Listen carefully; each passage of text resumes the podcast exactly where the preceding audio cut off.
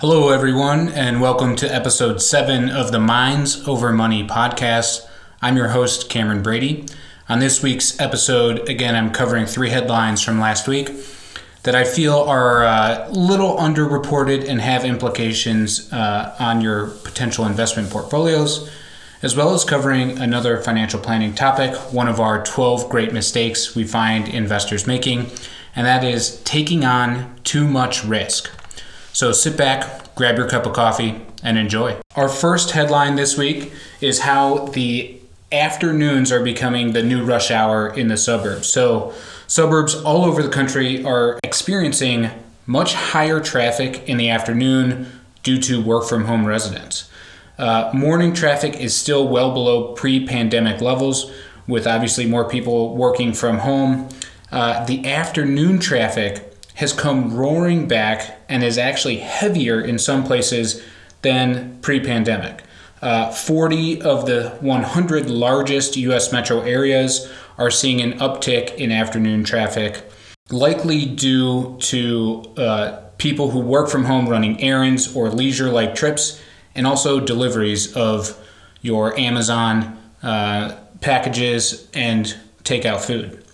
Uh, flexible work schedules obviously are largely to blame as people uh, are going for an afternoon coffee uh, and taking their Zoom uh, meeting at a local coffee house or a trip to the gym trying to stay in shape.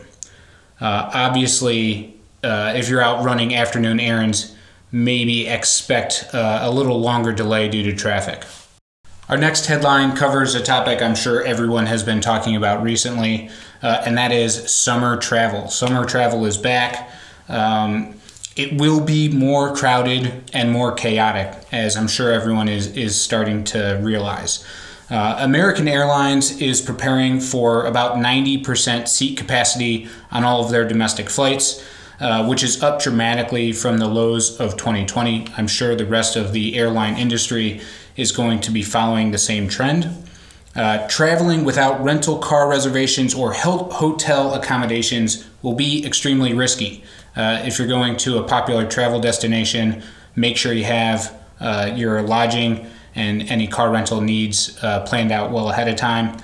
Um, here's what you can do uh, to kind of prepare for a little more chaotic travel season.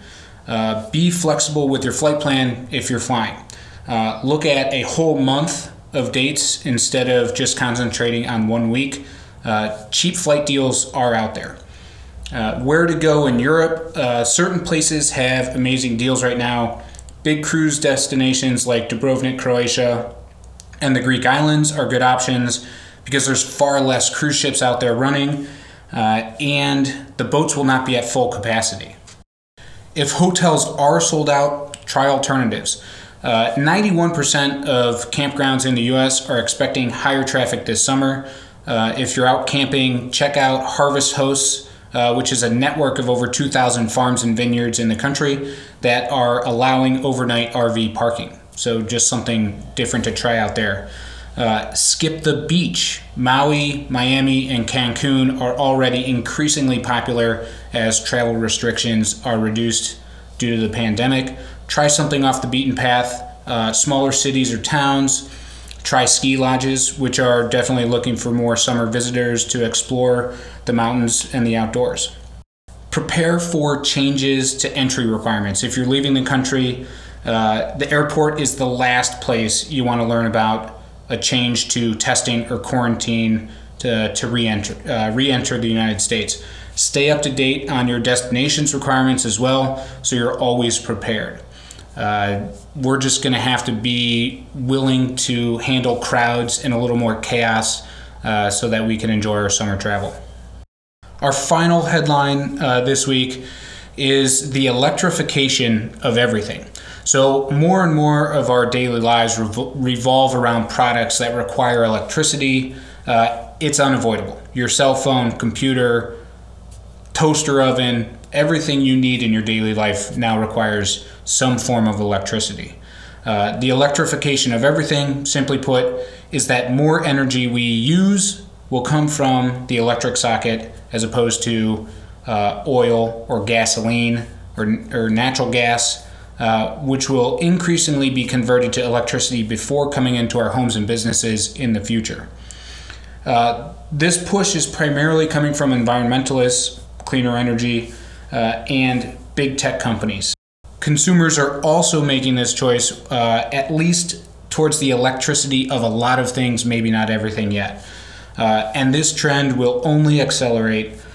Uh, the Biden administration has already set aside $174 billion for electric electric vehicle charging stations, uh, and that 174 billion is from the infrastructure bill, uh, and 100 billion is also set aside for larger broadband internet infrastructure.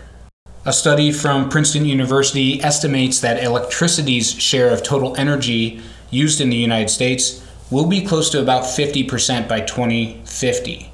Uh, such a radical transformation of our energy system obviously brings up uh, some complex questions like what are the implications, uh, what are the benefits, what are the risks involved, and what can we do to prepare for it. Uh, one of the things that we will that will need to happen is an upgrade of our current power grid. If we are to rely more on on electricity, it needs to be much more stable and have less outages. Uh, the proposed infrastructure bill again has $8 billion allocated to new high voltage lines. So you're going to see more power lines coming in, uh, along with uh, actual grid improvements, which is much needed. Um, obviously, the Texas outage in the winter uh, is just a testament to that. Um, one approach to strengthening the grids is with a backup system. There's two ways to implement a backup system. Uh, the first is reserving surplus power generation uh, capacity on standby. That's what currently happens. And another uh, would be electrical storage methods like batteries or pumped water or air. Uh, before, uh, electrical storage was not actually economically possible, but due to advancements in battery costs and other technologies, this is becoming much more likely. Uh, as the electrification of everything takes form, consumers will want to control more of their own electricity supply. So you'll see much more solar power panels being added to houses, uh, and you'll actually see more ge- geothermal power generation. Um, people will want to control their individual power generation. Obviously, new regulations will be needed, uh, updates to pricing methods and more diverse grid connections are all going to be needed. Uh, basically, we're going to see a, a, dramatic shift in the way that electricity is, is coming into our homes and businesses.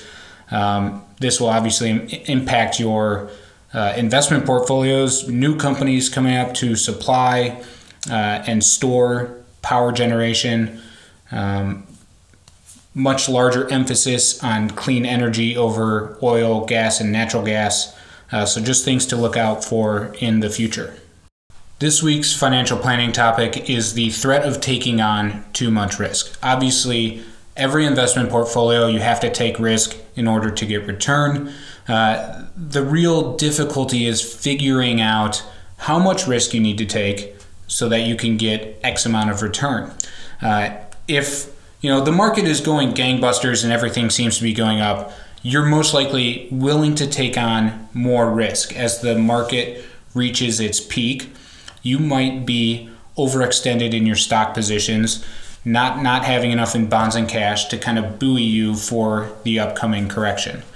Um, that's the the difficulty. Uh, you really have to have again a disciplined rebalancing strategy in place so that you never take on too much risk. You never have so much risk you can't handle the correction that's that's coming around the corner. The best way to combat this threat of taking on too much risk is again having a disciplined rebalancing strategy. And in order to have a, a rebalancing strategy, you have to know what you're rebalancing to. Uh, and again, that comes with having a globally diversified portfolio of stocks in every sector um, so that as the pistons of that machine are going up and down, your risk is not more than you can handle. Uh, at Michael Brady and Company, we use two different risk metrics. Um, one is quantitative, the other is qualitative.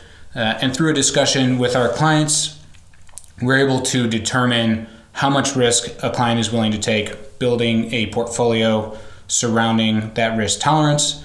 Uh, and from there, it's smooth sailing and uh, just managing expectations. If you're interested in getting an independent portfolio review or have any questions about this week's episode, feel free to reach out to me. Our phone number is 440 235 2100, and my email is cameron at michaelbradyco.com. Hope you enjoyed the uh, episode, and thank you as always for listening.